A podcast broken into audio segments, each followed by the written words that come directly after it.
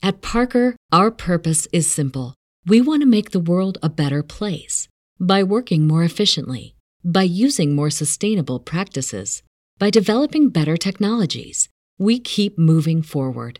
With each new idea, innovation, and partnership, we're one step closer to fulfilling our purpose every single day. To find out more, visit parker.com/purpose. Parker, engineering your success.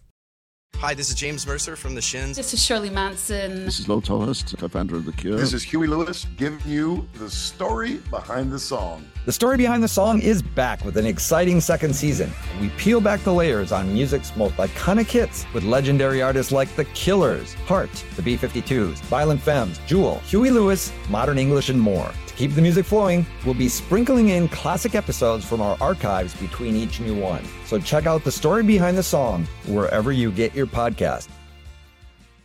So, you want to be a rock and roll star? No? Well, how about a podcast star? Well, as it turns out, there's a new all in one platform just for you. It's called Anchor, and it's the easiest way to make a podcast. And check this out it's free. There's creation tools that allow you to record and edit your podcast right from your phone or computer, and then Anchor will distribute the podcast for you so it can be heard on Spotify and Apple Podcast and, you know, everywhere else in, uh, in podcast land. And what's even better, you can actually make money from your podcast. Go figure. Uh, no minimum listenership on that. It's everything you need to make a podcast in one place. So go ahead. Download the free Anchor app right now or go to anchor.fm to get started. So, what are you waiting for? Podcast stardom is within your reach. It's easy to hear your favorite artist on WFPK from wherever you are. Listen on your smart speaker, live stream from our website at WFPK.org from Louisville Public Media.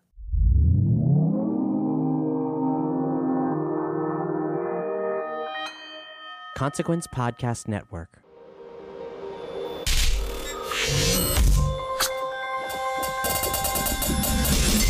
Hey, welcome to another edition of Kyle Meredith with the interview series presented by WFPK at WFPK.org, Consequence of Sound, and the Consequence Podcast Network. Thanks for being here. Thanks for listening to the episode. Uh, especially thanks if you're a returning uh, returning customer. Of course, if you're not a subscriber and this is your kind of thing, hit that subscribe button right now wherever you're listening from. You can catch us at iTunes and Apple Podcasts, Spotify, at YouTube. We put out new interviews every Monday, Wednesday, and Friday.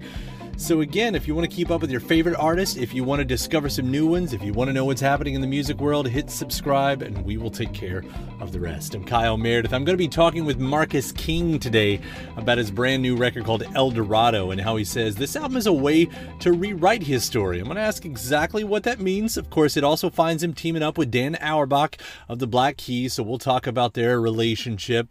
And then within the record, writing about the era of leaving home around the time he says 17 to 24, uh, hitting the road. Uh, a lot of that plays a big part in the in the stories of this song right here. As do old Cadillacs, as he says, something good that can fade away if you don't take care of it. You see, you see, it's a metaphor, uh, but also sometimes literally just just cars. We'll talk about the loss of style and character, uh, how he didn't want this to be a guitar record, which is interesting because you know he's known for one of the premier guitarists out there right now. Uh, how one of the songs took inspiration from Willie Nelson's Whiskey River, although it sounds very much like Waylon Jennings to me. We'll also hear about his Grand Ole Opry debut last year and how, uh, as he, he would get ready to go for school, he'd be listening to uh, the Beatles' I'm Only Sleeping every morning and why that was. That's all coming up. Let's get into it. Discussing the record El Dorado, it's Kyle Meredith with Marcus King. How you doing? It is good to talk to you again, man. The new record El Dorado is is really really good. We've enjoyed it so much uh, listening to it over here. I mean, first off, congratulations on this because I, I know this was a big deal for you, this record, and, and it sounds amazing. Oh, well, thank you very much. It was a leap in a sort of a different direction, and it was uh, it was really gratifying to see people's warm reception to it. I noticed that you know, in a few of the interviews he had done, and, and one specifically, I think, uh, was with the Tennessean, and you'd used a word that I really centered in on because you told them it, you wanted it to be a way to rewrite your story. And I thought that, that is a big word, to rewrite your story. What exactly did you mean by that? Because you've already mentioned it, it is a bit of a different direction. Well, it just kind of rewrites me. I guess the approach was sort of to uh, change the direction a bit more from uh, just being like a member of a band to being able to have a little more depth as an artist and do a few different things, you know. And this was a, a departure from playing with my band to working with all of Dan's, you know, studio guys and working really closely under a producer. It's the first producer I've worked with just as a solo artist, which kind of gives the producer a little bit more freedom to to work, you know. Dan and, and especially that Easy Eye crew. I mean, I, I know Dan subscribes to a "don't think too hard on it" attitude. You know, uh, he he can he can write a lot uh, or write a lot of songs himself, but also get you know the people he's working with to do a lot in a little bit of time. Did that did that train apply here for you? Well, I will say, you know, that is a fantastic approach, and Dan has the luxury of having that approach. He has the the talent to kind of back it up. He doesn't have to think very hard and it allows just beautiful things to happen, which is the case with, with all these Easy Eye records. And he's got uh, the cream of the crop playing on it too, which I think really, of course, lends to the sound that that studio produces. But um, when we were working together, it was very organic. This whole process. That's what I was gonna say. Did did you notice that you had to change your way of songwriting when you're kind of working at a faster pace? Well, I will say the songwriting process of it was about two weeks of getting together with with like-minded writers and people that Dan thought my writing style would work well with. And it was kind of an opportunity for me, kind of referring to the rewriting my history in a way, is I've never written with anyone before. So co-writing in itself was kind of a learning curve, one that was really welcomed, but it was a new process because it's a very vulnerable place. So that in itself was um, a good way to kind of open up because every every writing session was like a first date and you just told your life story and really opened up right right i mean that's it's got to be and a lot of artists you know a lot of musicians will talk about a record being a snapshot of their life at that time but it seemed like this would really provide that you know if if every day is writing a new song it's having to dig in and and i don't know do, do you find that you're concentrating more on a specific uh, point of your life when writing like that? Well, this particular record, we we kind of just went in and, and started writing and just wanted to see what came out. You know, that was our approach initially. And about halfway through that approach, we found that everything that we were writing seemed to be about a period in my life, like when I left home to go on the road when I was 17 until, you know, at that point I was 23 uh, doing the record. So just that that period of years is kind of what we were writing about, and it's a really formative time for me. It was uh, my first little while on the road and and leaving home at a fairly young age uh, and growing up pretty quickly before that. So that was kind of what we were writing about, and the concept kind of found us midway through that process. Uh, I'll quote another interview where you said old Cadillacs and fading away seem to be the the two things that crop up a lot, right? Yeah, they they both do. Yeah, for sure. Yeah. What what's the similarities in the in in those two those two parts? Well, the similarities there are the car is is almost kind of the uh, like the metaphor for uh, you know something good that can fade away if you don't take care of it, if you don't nurture it, you know you can lose it. And my Cadillac's sitting outside. I've got to wax it. I've got to make sure that it's it's covered up in a storm. I put it away during the winter. You know, you got to take care of these things, or they can they can kind of wither away with time. And I think that's uh, similar to uh, any any relationship in your life.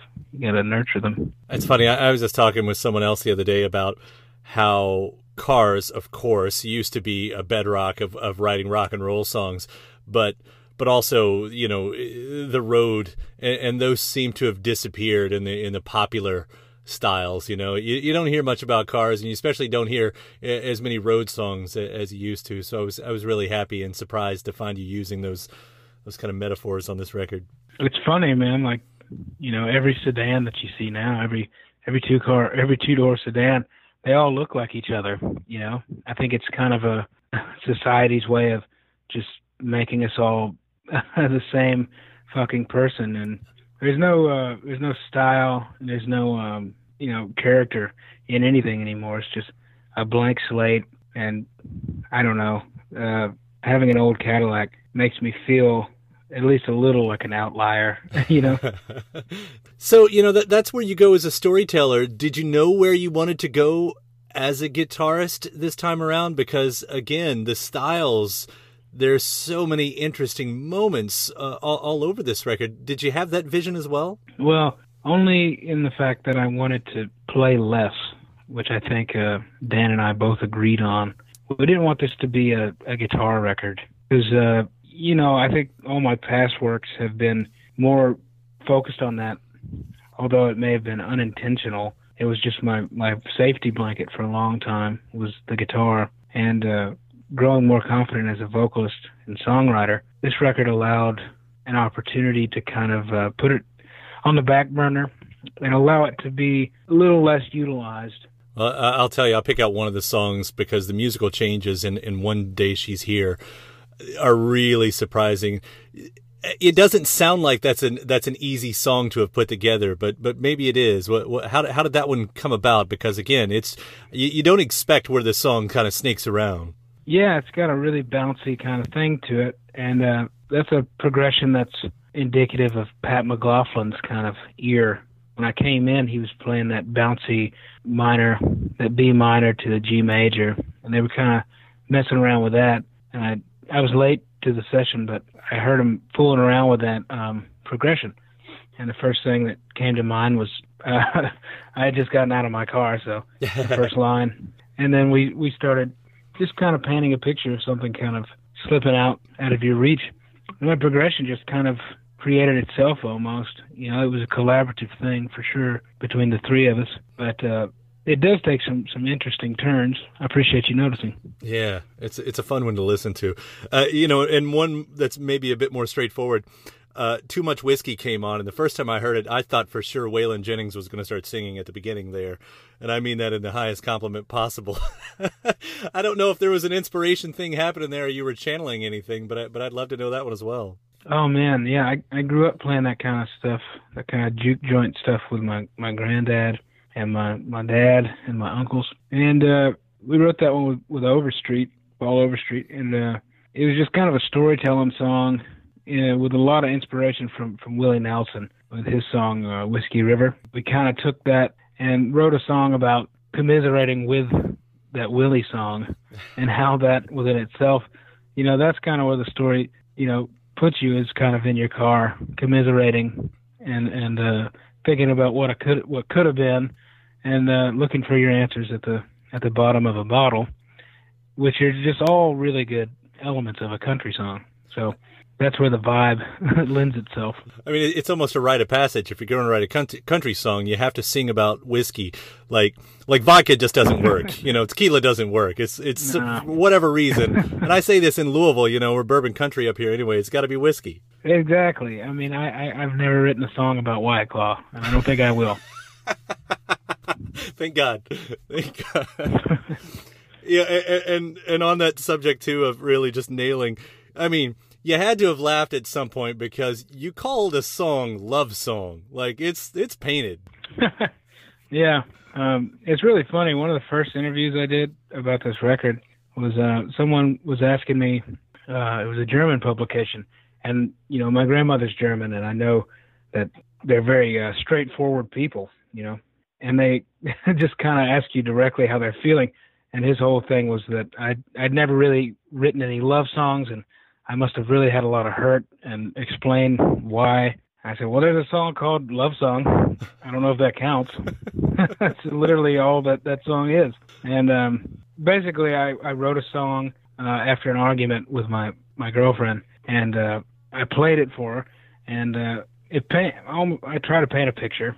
Uh, that song is yet to be released, but you know, she felt kind of down, and I do love her very much. So I wanted to go in and and write something special. And uh, that's just with Bobby Woods on keys, he can write a really pretty arrangement. So with his help and with Dan, you know, that came out. It's a fun one too.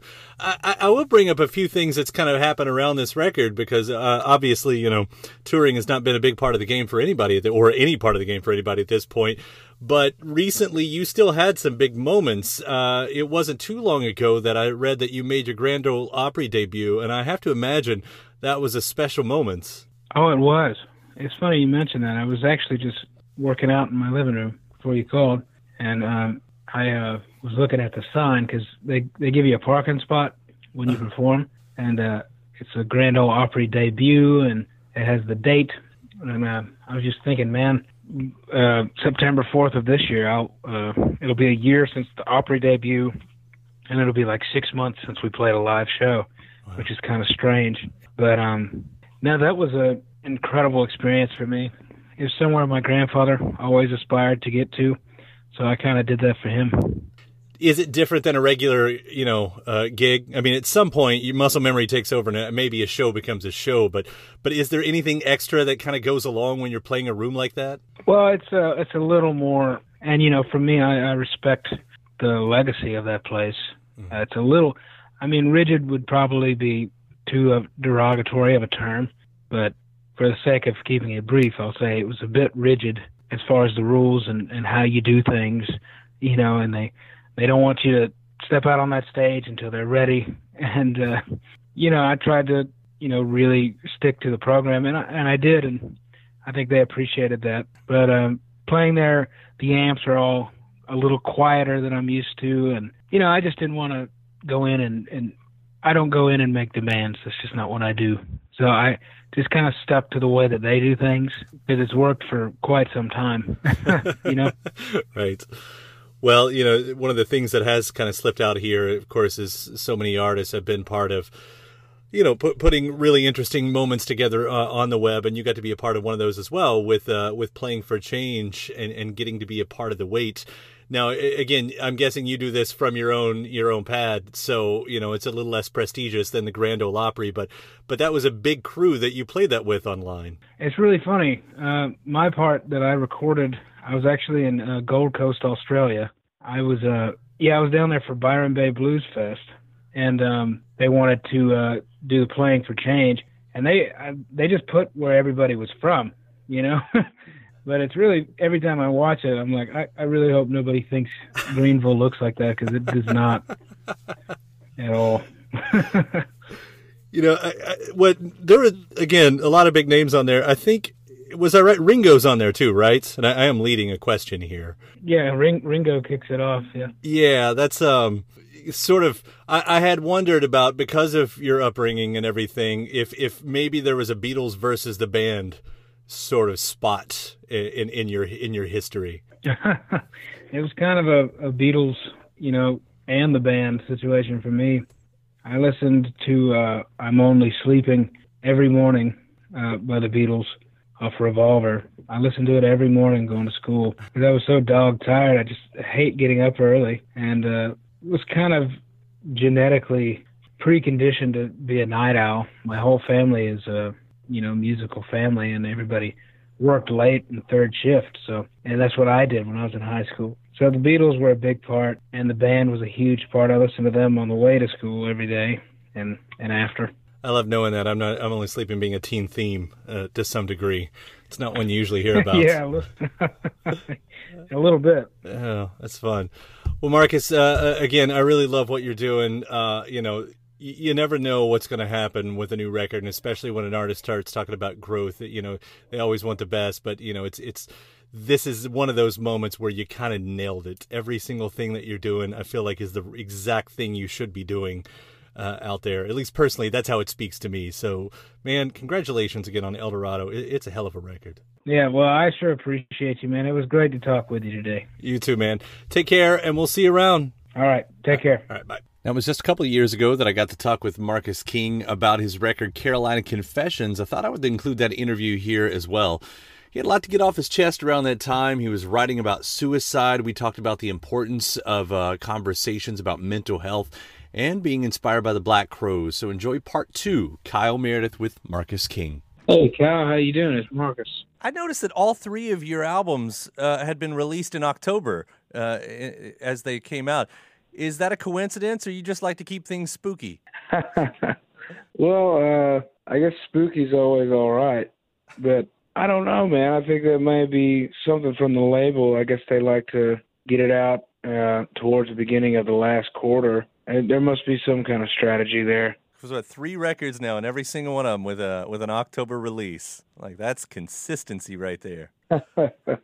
yeah, man. Let's hit that title first, Carolina Confessions. As as as you've said in other interviews, you had a lot of things to get off of your chest. What's the what's the it, it makes it a concept record, right?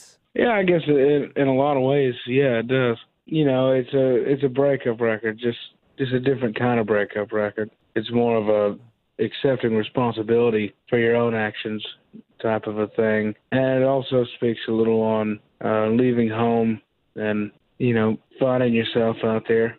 As you're focusing on your songwriting this time around, did, did you feel like you needed a concept to keep your focus, to give you uh, a direction to go in, or is it just the way that the uh, the cards fell? I was really happy that the concept kind of found me, and I was able to build around that. And I had been bringing in songs into the studio, and the concept kind of found me that way because all the songs kind of tied into this grand scheme of Carolina Confessions, and it it gave me a uh, a better idea or a better way to to paint the picture I was trying to. I read that you wrote a lot of the. Did you write a lot of the songs in France, or was just some of the songwriting happened up there? Yeah, a good a good few of the tunes I wrote just kind of in hotel rooms and backstage areas while we were over there doing our tour uh, this this past March.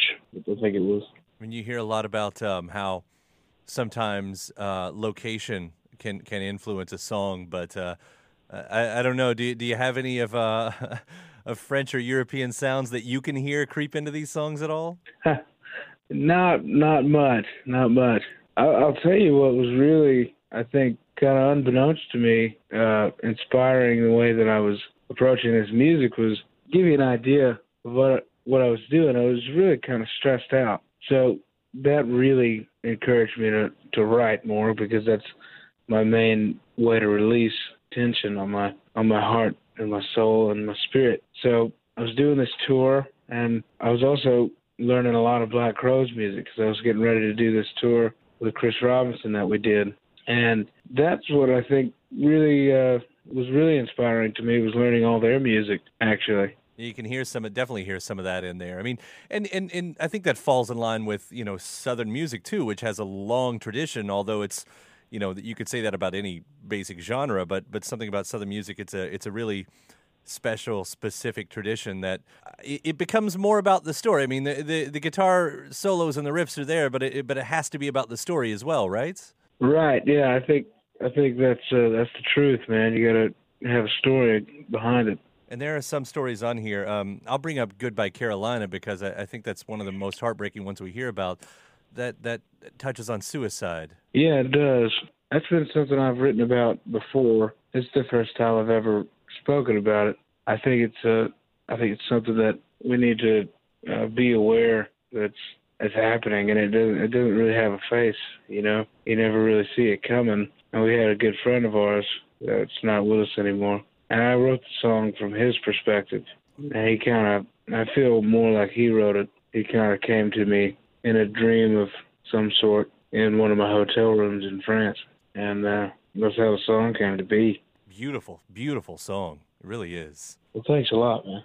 Would you say that there are more goodbyes than hellos on this record? That's tough to say because I guess collectively the entire record is is is meant to be a, a bit more uplifting, but I guess it's uh, kind of how you like to interpret it. Because for me, you know, any, anything that I write, I like a hundred different people to listen and have a hundred different interpretations of what it could mean, or you know, just because I say exactly what the song's about, that's just what it was for me. Right. It, it should be something different for everybody must say something about the mood I've been in lately. Then, and we should also mention Dave Cobb. You know, we're everybody's a fan of Dave Cobb these days. We we surely are. Did he add anything that you hadn't been able to do before? Dave was uh, a really great asset on this record. He came in and he's very uh, calm and collected with the way that he works, and he was very uh, very aware of the fact that we're a we're a band, you know, and it's not just me and some session players. So it was very collaborative in in the way of pushing everybody to really get the best parts that they could on the song that we were working on, we would start every morning or afternoon because Dave likes to do the Brian Wilson approach or the John Prine, however, and start about 1 p.m., 2 p.m. So we would sit down on the couch and I would write or play a song. And if he had any notes just on the basic structure of the tune, we would go over it there. We would we would change around the verse, or we'd say, "No, this could be better for the chorus if we added this there." You know, make some really minor adjustments, and then right there, the, the horns would come up with their lines, and everybody would kind of learn the song. Because the majority of the music, I like I said, I wrote uh, by myself, so I hadn't presented it even to the band yet. So I, re- I really went in there cold with all these tunes, and he was a really big asset in letting us act as a band once we had all of our parts. He wouldn't really step in in the middle of us in our, you know, arbitration process that we usually have of anything that could be going on in the studio. He kind of let us figure things out, and then he would, you know, jump in. It was it was a great environment. And, I, and I'll bring up, you know, one of those songs, I, I guess that maybe you didn't bring in at the beginning was, was How Long, because that ended up being a co-write with, with Dan Auerbach, as, as I read. H- how did that come about, and how was it writing in that style with him? That was great, man. That was it was really a good couple of days. It was just a writing session that came about. Dan does a lot of writing in Nashville, and uh, he he contacted or he reached out to me and asked if I would want to come and uh, do some writing with them. And I said, or with him, and I said, absolutely. So I flew from Phoenix, Arizona to Nashville, and we did two days of writing. And we were we were writing with uh, Pat McLaughlin on this particular day, and we had like four or five different ideas that we left the studio with, and that one was the one that kept kind of ringing in my ear. And I flew from Nashville to to Paris, and we did that whole tour of Paris. So I had all the other tunes I was working on, and I had that one still kind of ringing in my head. So we started playing it live and testing it out on that tour that we were doing. And we came back to the studio, and we we focused on all the songs that we wanted to get done. And uh, we noticed that we had a a day in the studio that we didn't have really anything to work on. So at that point, I kind of I kind of said, you know, I got this tune that me and Dan and and uh, Mackie wrote. Let's uh, let's give it a go. and there it is for everybody to hear now. Yep. Yeah. Dude, I, I really do love this record, uh, Carolina Confessions. You've done an outstanding job, and uh, I'll also mention at the end here that uh, we're excited to have you in town too, because you're going to be bringing it all to the Mercury Ballroom, which is right next door to us uh, on December fourth. Uh, really looking forward to that, man. Yeah, me too, brother. We can't wait. Yeah. All right, Marcus. Thank you so much for uh, for calling in today. we'll be seeing you soon. Thanks a lot, man. We'll see y'all in Louisville. All right, take care. All right, you too. And my thanks to Marcus King. Again, the brand new record is called El Dorado. Thanks to you as well for checking out the episode before you get out of here. Uh, if you're a fan of what you heard, there's plenty more where that came from iTunes, Apple Podcasts, Spotify, YouTube, wherever you like to get podcasts from. Just type in Kyle Meredith with. Hit subscribe. We'll bring you new interviews every Monday, Wednesday, and Friday so you can keep up with your favorite artists and discover some new ones, know what's happening in the music world. After that, head to WFPK.org. Now, that's where I do a show Monday through Friday at 6 p.m. Eastern, an hour full of song premieres and music news, anniversary spins, and bonus interviews. WFPK.org. Consequence of Sound, they've got your music and film news. You can also find me on most of the social media spots at Kyle Meredith. I do hope you like and follow along in those places. And that does it for another edition. I'm Kyle Meredith. I'll see you next time.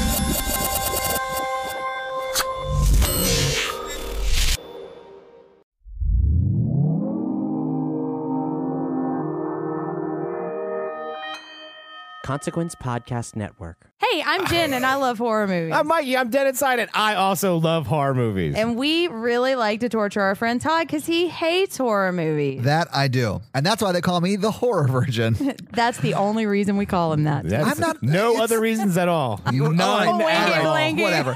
So every Every week we take him through the encyclopedia of horror, the good, the bad, the ridiculously Jack Frosts, and then we make fun of it more or less. or explain its deceptive feminism. Oh. Yeah, exactly. That's what I do. That's my thing. and I'm the funny one. Our episodes drop on Monday, so check us out. When you visit Arizona, time is measured in moments, not minutes. Like the moment your work stress disappears as you kayak through the canyons. Or the moment you discover the life changing effects of prickly pear chocolate. But nothing beats the moment you see the Grand Canyon for the very first time. Visit a new state of mind. Learn more at hereyouareaz.com. When you need mealtime inspiration, it's worth shopping Kroger, where you'll find over 30,000 mouthwatering choices that excite your inner foodie. And no matter what tasty choice you make, you'll enjoy our everyday low prices, plus extra ways to save, like digital coupons worth over $600 each week. You can also save up to $1 off per gallon at the pump with fuel points. More savings and more inspiring flavors make shopping Kroger worth it every time. Kroger, fresh for everyone. Fuel restrictions apply.